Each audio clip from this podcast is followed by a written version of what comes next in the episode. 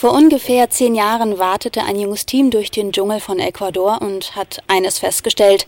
Weit und breit gab es weder Arzt noch Krankenschwester. Einer dieser Studenten hieß Benjamin Wolf und mit diesem Engagement reifte auch seine Idee, die Art der direkten Entwicklungshilfe auf eine breitere Basis zu stellen und eine Plattform für viele mittlere und kleine Hilfsprojekte anzubieten. Das ist ihm mit der Stiftung Südwerk nun gelungen. Benjamin, der Name Südwerk setzt sich aus zwei Begriffen zusammen, die auch schon etwas über eure Arbeit aussagen. Welche sind das denn?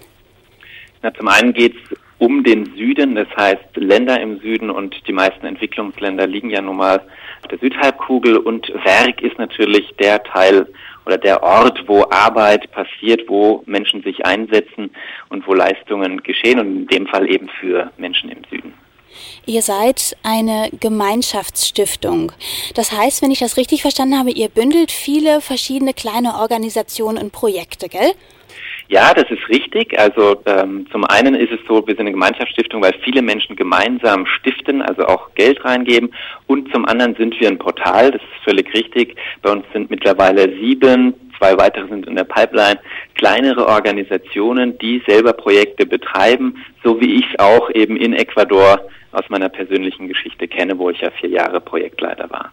Zu den Projekten würde ich gleich gerne nochmal kommen.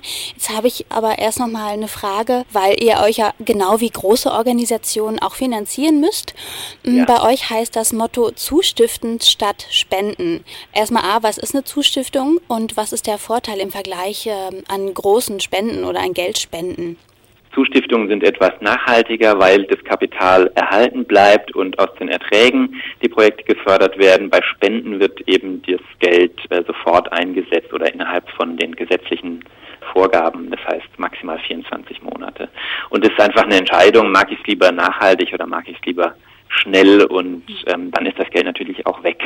Also es geht ja um langfristige Hilfestellungen einfach. Genau, und das Problem dahinter ist, dass viele ja vor Ort Mitarbeiter haben, und die haben die auch teilweise ausgebildet. Und wenn sie die irgendwann nicht mehr zahlen könnten, dann wäre das dramatisch, wenn die weggehen. Und damit so ein Fall nie passiert, haben wir gesagt, wir brauchen da größere Sicherheit. Ähm, schwerpunktmäßig, Benjamin, seid ihr recht breit aufgestellt. Ihr habt Projekte gegen mangelnde Ernährung und Hygiene, für Bildung, ähm, gegen Arbeitslosigkeit und Unterdrückung, habe ich gelesen. Ein wichtiger Bestandteil bei eurer Arbeit ist die Unterstützung zur Selbsthilfe. An welchem Projekt seid ihr denn gerade aktuell dran? Das ganz Spezielle bei der Stiftung ist, dass wir wirklich stehen für kleine Lösungen mit großer Wirkung. Das steht bei uns immer im Vordergrund, und für uns ist typisch die Verbindung Gesundheit, Bildung und Einkommen immer als Dreiklang zu behandeln am Anfang. Und was wir da gerade machen, ist äh, was ganz Spannendes. Wir haben nämlich wirklich einen völlig neuen Projekttypus entwickelt, und diesen Projekttypus, der baut sich so auf, dass wir vor Ort Allianzen bauen von Menschen, die die Probleme ihrer Heimat selbst lösen. Und dazu bilden wir aus, und wir haben eben so einen Fall jetzt in Uganda, das ist Mudu Kayinga, das ist ein AIDS-Waise, der wirklich als Jugendlicher schon seine Dorfgemeinschaft aktiviert hat, um selbst vor Ort eine Schule aufzubauen für AIDS-Waisen. Und mittlerweile hat der dreihundert Kinder, AIDS-Waisen, in dieser Schule, also fünfundneunzig Prozent sind AIDS-Waisen, in dieser Schule, und die werden unterrichtet von freiwilligen Lehrern. Ja, und das ist ein Beispiel für Selbsthilfe, und zwar Selbsthilfe, die nicht durch Hilfe zur Selbsthilfe, sondern echt reine Selbsthilfe. Und solche Leute suchen wir uns, solche Sozialunternehmer vor Ort als Ausgangspunkt für unsere Projekte. Also viel Engagement von Kleinen schafft Großes, ist da mhm. wahrscheinlich das Stichwort. Wenn ich das jetzt höre und denke, das finde ich cool, wie kann ich denn bei euch mitmachen, auch vielleicht als Student, wenn man jetzt gerade kein großes Portemonnaie hat zum Spenden? Ja. Mhm.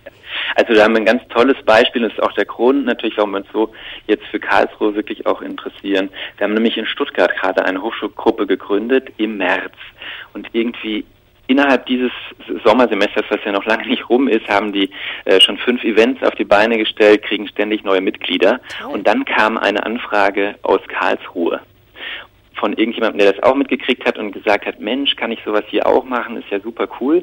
Und dann haben wir gesagt, okay, ganz spontan, wir kommen jetzt sozusagen mal nach Karlsruhe und erzählen einfach, was wir da machen.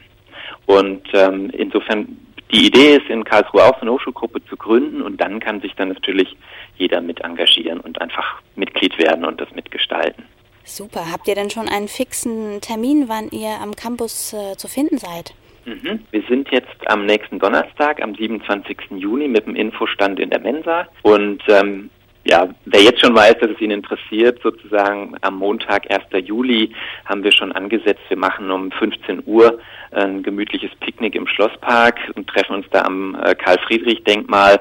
Bei schlechtem Wetter marschieren wir halt woanders hin, aber sonst ist als Picknick erstmal geplant.